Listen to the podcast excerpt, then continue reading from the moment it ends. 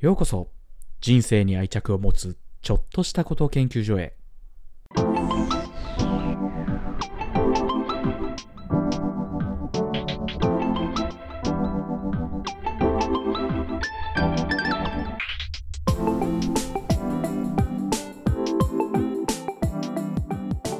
始まりました。人生に愛着を持つちょっとしたこと研究所、今週もやっていきたいと思います。竹雄です。よろしくお願いします。いよいよ寒くなってまいりましたね。かなり秋めいてきたというか、これが秋だったのか、もうなんか冬ね、あの朝とか夜はふ冬に近いぐらい寒いような気もしてきましたけど、で逆に日中はなんか日差しがあるとすごい暑くて、なんか秋ってこんなんだったかなと思いつつも、すぐ冬になっちゃうんだろうなという、そんな寂しさも感じながら、かなり涼しくなってきましたね。体調崩している方も多いようで、それこそ学校とかだとインフルエンザとコロナで学級閉鎖になっているなんていうのをよく聞くので、体調を崩されないように皆さんお気をつけください。まあ私も結構気をつけようと思っているんですがね、寒暖差激しかったり季節の変わり目は体調崩しやすいので、ぜひ皆さんお気をつけください。ということで、えー、今週もお便りをご紹介していきたいなと思います。皆さんいつもありがとうございます。えーと、一つ目です、えー、サタさんからお便りいただきました。えーと、竹雄さんは集中するときや、えーと、テンションを上げるときに聴く曲ってありますかというご質問です。ありがとうございます。結構こういう短いご質問でもありがたいので、ぜひ皆さんください。でそうですね、集中するとき、テンションを上げるときに聴く曲、あ、集中する、まずいっこ、集中するときに聴く曲っていうのはそんなになくて、例えば活字を読むときとか、なんか、例えば、なんだろう、論文読むとか、えっと、なんか、文字の多い何かを理解しないといけないときは、基本的には邦楽はあんま聴かなくて、なんでかっていうと、日本語が聞こえてると、よ、よく、なんか集中して逆に読めなくなっちゃうっていうのがあるので、邦楽はあんま聴かないようにしてます。洋楽とかならギリ、全然大丈夫なんですけど、えっと、そういう活字を読む系とか、なんかキャッチアップする系のときは、あんまりそういう邦楽を聴かないようにはしていて、基本的にまず前提として音楽結構好きなんですよね。で中学生、えいつからだろう、中学生ぐらいからは結構好きで、あんまりなんだろう、演奏なんかギターをちょっとやったりはしましたけど、演奏することはそんなにはなかったんですけど、音楽は聴くのは結構昔から好きで、中学生の頃からね、サザンとか小田和正とかも聴いてたし、まあそこから結構洋楽に入って、高校生、中高生は割に洋楽、えー、皆さんご存知かわからないんですけど、イーグルズっていう曲、えーと、バンドがおりまして、イギリスのビートルズ、アメリカのイーグルスと呼ばれたりするんですけど、まあ、えーと、イギリスビートルズはロックバンド、えー、イーグルスはどっちかというとカントリー、まあ日本でいう演歌に近いんですけど、えー、立ち位置的にはカントリーミュージックっていうのがあって、カントリーのイーグルス、まあ全然ロックもあったりするんですけど、カントリーのイーグルスっていうのが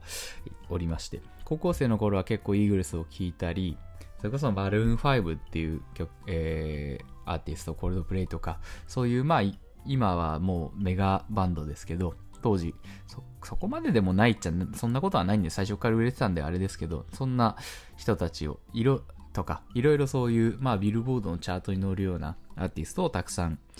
高校生、中学生ぐらいかなから聴いてたりしました。でなので結構音楽は好きなんですよね。でだから移動中とか、それこそ通学通勤の時はずっとイヤホンをつけてるタイプっちゃタイプで、ずっと音楽今でも聴いてます。でという前提にあって、でまあ皆さんぜひ、あのイーグルスってご存じない方ぜひ聴いてほしい。あのデスペラードという曲が有名だったり、あの昔田舎へ泊まろうっていう番組あったと思うんですよ。あの芸能人があの田舎のあ普通の人の家に行って一泊泊めてくださいっていう、そんな番組あったと思うんですけど、それの、えっと、テーマソングになってた Take It Easy っていう曲があるんですけど、 あ, あとは有名なのはホテルカリフォルニアですね。一番、えっと、世界で一番売れたアルバムが、えっと、ホテルカリフォルニア、イーグルスのホテルカリフォルニアっていう確かアルバムだった気がするんですけど、そんなイーグルスが、えー、というバンドがいるので、ぜひあのこの、それこそ、ポッドキャストとかサブスク、イーグルスも多分サブスクあると思うので、えっと、サブスクで聴いてる方はぜひ聴いてみてください。で、っていうぐらい、結構音楽は好きで、今でもよく聴くんですけど、で、集中するときに聴くって、聴く曲といえば、えっと、特に決まってはなくて、作業とかなんか資料を作る時とかは、えっと、邦楽洋楽問わず結構聴いてたりします。そういう時はなんかプレイリスト系です。聴いたり雑多に聴いたりします。なんでかっていうと、ほぼ作業しだして集中してるとほぼ曲が耳に入ってなくて、いつの間にか曲が止まってても全然気づいてないみたいなことはあるんですよね。だからなんか聴いてるというより流れてる。だからある意味なくても全然集中はできるので、集中するときにこれを聴くんだっていうのは正直そんなにないなっていうのが印象ですね。で、逆にテンション上げるときに聴く曲みたいなのは記憶としてはふたつあって、いっこは私小学校、えー、小学校で小さい頃からずっと高校まで水泳をやってたんですけど、水泳をそれこそ大会があって、大会前なんだろう、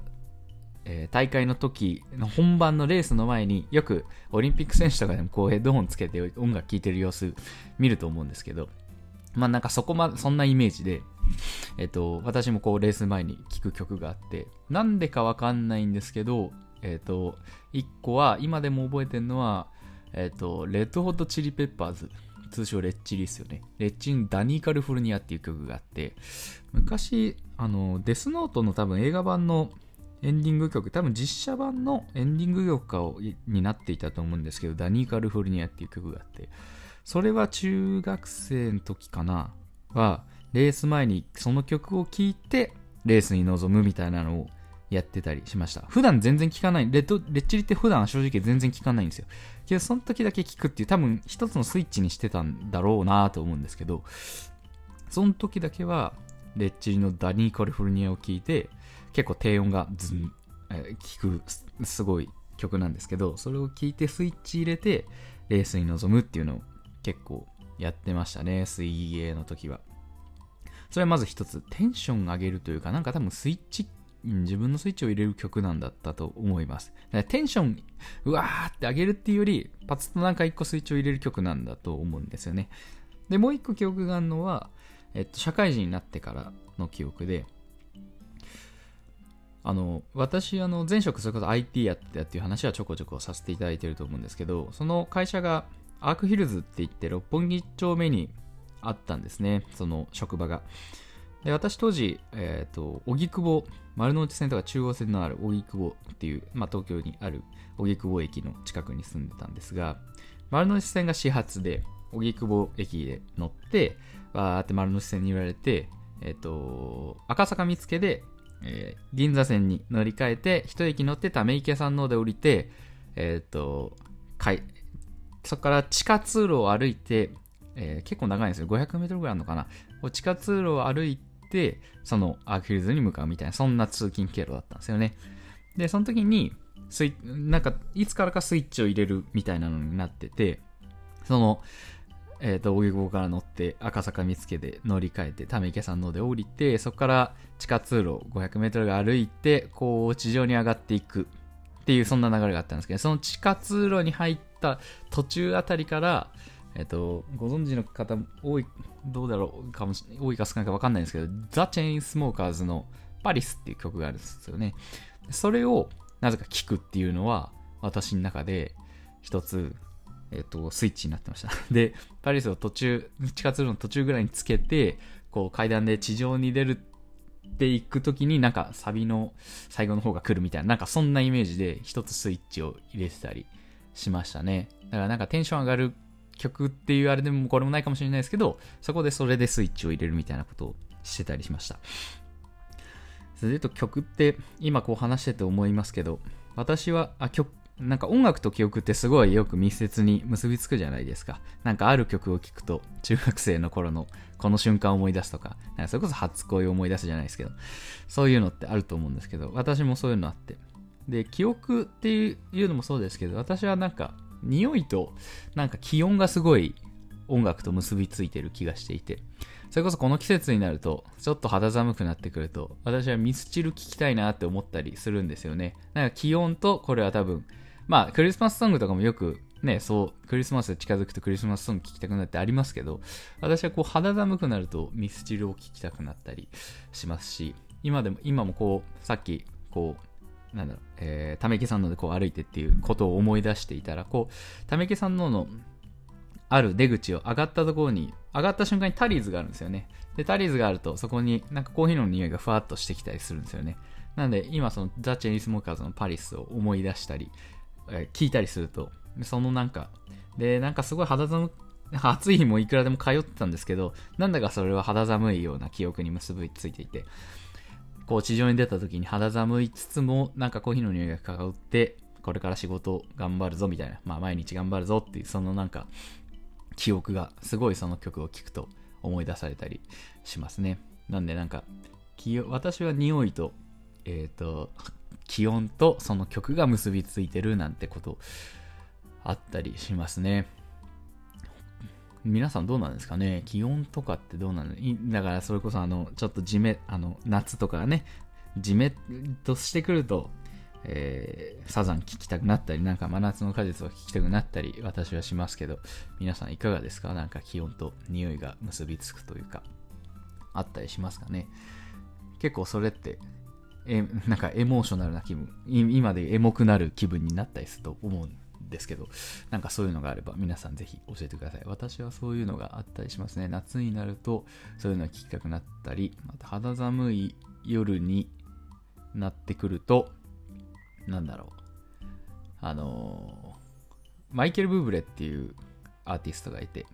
クレイジー・ラブっていう曲があるんですけど、すごいまあムーディーな雰囲気で、なんかそういうこういう肌寒い夜に合う曲なので、皆さんもし Spotify とかなんかそういうので聴いてらっしゃる方調べてみてください。マイケル・ブーブレのクレイジー・ラブ、あとザ・チェイン・スモーカーズのパリス、あとイーグルスはぜひ皆さん聴いてみてください。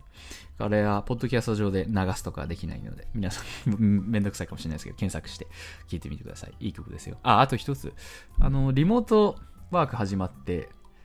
ね、にさんねんまえか、コロナになってリモートワーク始まってっていう時に、毎日朝リモートワークが始まる前に聴いてた曲がいっこあって、それがダン・シェイっていう、ダンプラスシェイ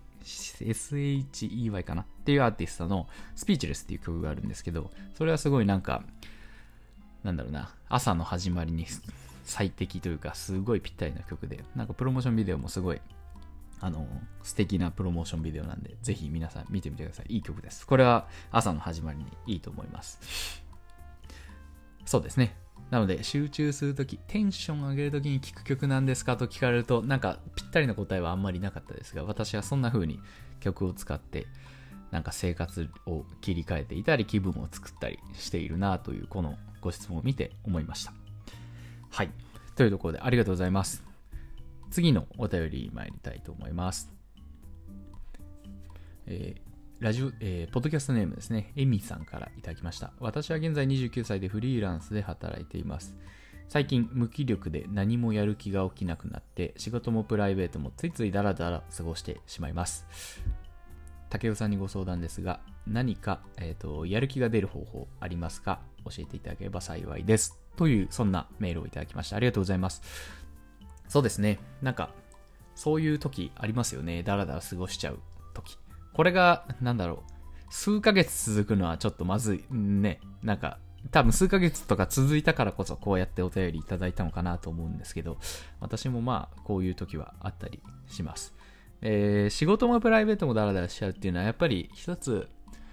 どうすればいいかっていうと、なんでそうなるかっていうと、やっぱり目的みたいなのがなくなっちゃうとなりますよね。仕事における目的もそうだし、プライベートもまあ目的というか、そういうものがなくなるとついついダラダラしちゃうのかなと思ったりします。私も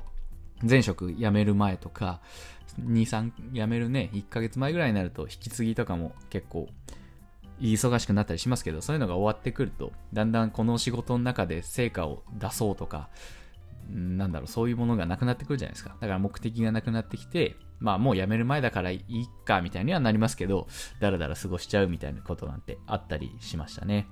えプライベートプライベートだらだらは確かににじゅう代の最初の方はすごいだらだらしてましたね。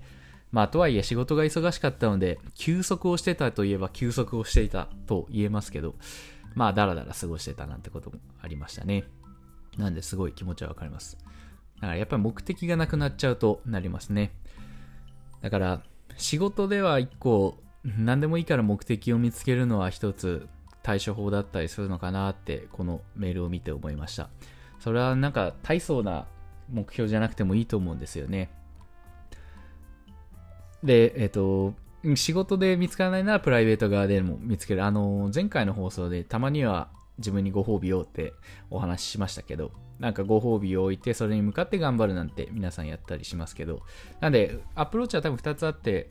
えっと、だらだら過ごしちゃうときは、なんかそれこそいっかげつごにプライベート側でなんかご褒美を作るなんていう手も方法、方法としてもあるかなと思うんですけど、仕事側でもいっこ自分が働く目的みたいなのは、このタイミングでにじゅうきゅうさいになってフリーランスということですけど、なんかフリーランスになられた経緯とかもあると思うんですよね。だからそういうところをもう一回なんか見つめ直してみて、自分は何のために働くのかとか目的を置き直すといいと思います。決してそれが大層な、なんだろう、世のため人のために働くんだなんて、そんな大層なものじゃなくても全然いいと思っていて、いややっぱりフリーランスだけど、例えばなんか顧客にこう何かを納品した時に喜んでもらえることがやっぱり自分はやるやりがいだったよなとか、フリーランスだけど、そうなんかチームの中に入ってみんなでこう一つのものを作り上げていくことが楽しいんだよなみたいなものとかっていうのが自分の中にあったりすると、やる気がやる気が出てくるのかなと思ったりします。やっぱり仕事というものを一個見つめ直して、自分は何が楽しいのかっていうのを考えるのは面白いのかもしれないですよね。今思い出したんですけど、私昔からあのアナザースカイっていう番組、皆さんご存知ですかね。あの海外に一人の、まあ、著名人有名人が海外に行って自分の人生、海外というか、まあ、もう一つの故郷アナザースカイをに行って自分の人生を振り返るみたいな、なんかまあ一種ドキュメンタリー番組みたいなものなんですけど、それ昔から見てて、最近も実はやってるんですけど、先週かな今週っていう表現なのかな、あの中条あやみさんがえっともともと エムシー をやられてたんですけど、それをやめられるというところで、最後になんか中条あやみさんのアナザースカイで、昔海外だったんですけど、中条あやみさんは今回は大阪、本当に出身地アナザースカイというか、あんまけどアナザースカイのかに、えーと、大阪行かれてて、その中のインタビューでいっこ、自分はこの仕事を、俳優という仕事をしていく中で、自分が演じるということを楽しいというより、みんなで一つのものを作り上げていくのが楽しくてやりがいがあるっていうことに気づいたんですよねみたいなことをおっしゃってたんですよね。それってすごい大切というか、一個こう自分の仕事を見つめ直すというか、なんか一見俳優として演じることが楽しいことが正義であるのような風潮とかもなくはなかったり、そう自分が楽しくないといけないんだみたいな、なんか一つのあの固定観念というかに苛まれる部分ってあると思うんですよね。だから仕事、フリーランス、何か仕事されてる時も、これ例えばデザイン者がデザインすることが楽しくないといけないんだとか、なんかそういうなんか思い込もうとすることってあると思うんですけど、そういうものってやっぱり別に人それぞれでやっぱりいいなと思うんですよね。中条さんが別に俳優、当時少なくとも、今はどうかわかんないですけど、当時は少なくとも俳優として演じることより、みんなで何かを作り上げることが自分にとっての楽しみだったんだっていう、それって非常に十分素敵で、自分にとってその仕事をする意味だしっていうものが、こう改めてにじゅうきゅうとかになった時に仕事をする意味、自分が心地よくなんで仕事をするのかっていうのをやるといいと、えーと、見つめ直すといいなと思うんですね。中条さんだったら、それこそその俳優演じたものがなんかお客さんに届いて感動させられることが楽しみなんだっていうと、すごい大層なものかもしれないですけど、別にそんなものじゃなくたって、自分がそれをやってる楽しい意味とか楽しさを見つけられてることが何よりも重要で、その先に感動とか何か影響を与えるっていうものがあるんじゃないかなと思ったりするんですよね。だからこそ、そうやって仕事というものを違う角度から改めて見つめ直して、目的何だったんだろうっていうのをやるのは、見つめ直すのはいいの、いいのかなと思うので、ぜひやってみてください。で、もう一個はプライベートですると、仕事もまあ乗ってくると、プライベートももっと活動的になったりなんかするのかな、プライベートにも意味を持たされていくのかなとは思うんですけど、まあプライベート側も一つなんか指針というか目的というか、それこそ人生、自分はどんな風に生きていきたいのかを改めて合わせて考え直して、なんかアクティビティに経験したことないことをたくさん経験したいんだとかであれば、なんか今までにやったことないリストみたいなのを作って、あ、これもまた映画の話になっちゃいますけど、えーっとバケットリスト、最高の人生の見つけ方っていう映画、皆さんご存知かな。モーガン・フリーマンとジャック・ニコルソンの映画で、ジャック・ニコルソン確か引退しちゃいましたよね、俳優業。モーガン・フリーマンとジャック・ニコルソンの映画最高の人生の見つけ方、まあ現代はザ・バケットリストですけど、まあ、えー、棺桶リストですよね、日本語訳にすると。死ぬまでにやりたいこと。あ、この映画自体はね、嫁ぎくばっかのご老人ふたりが病院で出会って、えっと、やりたいこと、死ぬまでにせっかくだからやりたいこと全部やろうぜって言って、全部バーって書き出したのをどんどんやっていくっていう、そんな映画で、なかなか面白い映画なので、これも見ていただけるといいと思うんですけど、そんな映画があるんですよね。えっと、なので、えっと、プライベートでも、なんかそうやって自分が今までね、人生、そんな体力があるのも今のうちですから、やったことないこと、ちょっとでも挑戦してみたいなと思うことをちょっとバーっと書き出してみて、で意外とそういうのってすっごいお金がかかるわけでもなかったり、すっごい時間がかかるわけでもなかったりするもの多かったりするんですよね。意外といちじかんでできちゃったり、いちにちパーッとどっか行けばできちゃったりするもので、そういうものを経験していくと、そういうものを消化していくとことも楽しいですし、なんかそういう経験を通してまた新たに感じるものってあったりするし、なんかそれがはたまた一生の趣味になったりするかもしれないし、なのでまあなんかスカイダイビングとかなんかそういうものが思い浮かばれますけど、そんなでっかいことじゃなくても、なんか猫カフェに行くとかそんなでもいいですし、なんかそういうものを一個一個消化していくと面白かったりするのかな。だから私アウトドアじゃないんだけどなぁと思う方でも、なんか別に外で、外出る内容じゃなくてもいいです。料理、なんかこういうのを作ってみるとかでもいいし、ゲームのことでもいいし、音楽のことでもいいしっていうのをなんかバーって書き出してみて、一個一個やってみていくと、なんかまた人生の幅が広がって、要するにダラダラ過ごしちゃうって今までのやってきたことではもう飽きてしまったっていう状態もあると思うので、また新しい何かを見つけに行こうとすることって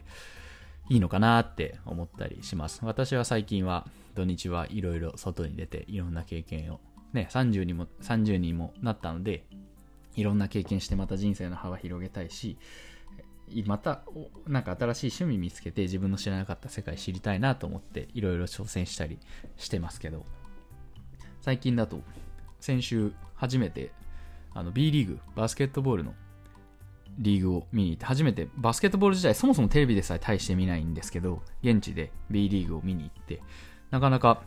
やっぱアメリカ発祥のスポーツだし、アメリカで盛り上がってるバスケ エヌビーエー 最高峰ですけどだけあって、こうバスケットボール自体試合を見るのも楽しいですし、その演出とかも結構すごいでっかい音量でどんどんどんどん音楽が鳴りながら、演出もすごくてっていうのがあったりして、こう会場の一体感をすごい感じられて、また今までにない経験できたし、ラグビーも私あんまり興味なかったんですけど、友人に誘われたのでみんなで友人の家で見るっていうのをラグビーをして、ああこうやってで、その友人がラグビーを詳しかったので、いろいろ解説してもらいながら見たんですけど、あ、ラグビーってなかなか面白いじゃんとか思って、これラグビー決勝まだですけど、決勝戦ぐらいは一人でもなんか見たいなと思ったりしたので、こうやってなんか、ね、最初ちょっとあんまり興味なかったけど、やってみると意外と面白いなって思うものってやっぱり世の中に溢れてるし、にじゅうごさいの自分は面白いと思えなかったかもしれないけど、さんじゅっさいになった今だからこそ面白いと思えるものみたいなのもあったりするので、なんかそういうものをいろいろ経験するといいと思いますね。っていう風に新しいなんか自分を探してみてみるのはいかがでしょうかという、そんなやる気の出し方が私からの回答になるかなと思います。はい。という感じで、えーと、今日もお便りご紹介させていただきました。これからも、えーと、たくさんお便り、えー、募集してます。なんか本当一言とかでも何とかありますかとか、こんな趣味始めようと思ってどうですかとか一言でも全然結構なので、メッセージ送ってください。我々なりに解釈して、えーと、私なりに回答できたらなと思うので、ぜひ遠慮なさらず送ってください。すごい届いた時とても嬉しいのでよろしくお願いします。というところで今日はこんなところで以上にしたいと思います。人生に癒着を持つちょっとしたこと研究所でした。今週もありがとうございました。来週もよろしくお願いします。失礼します。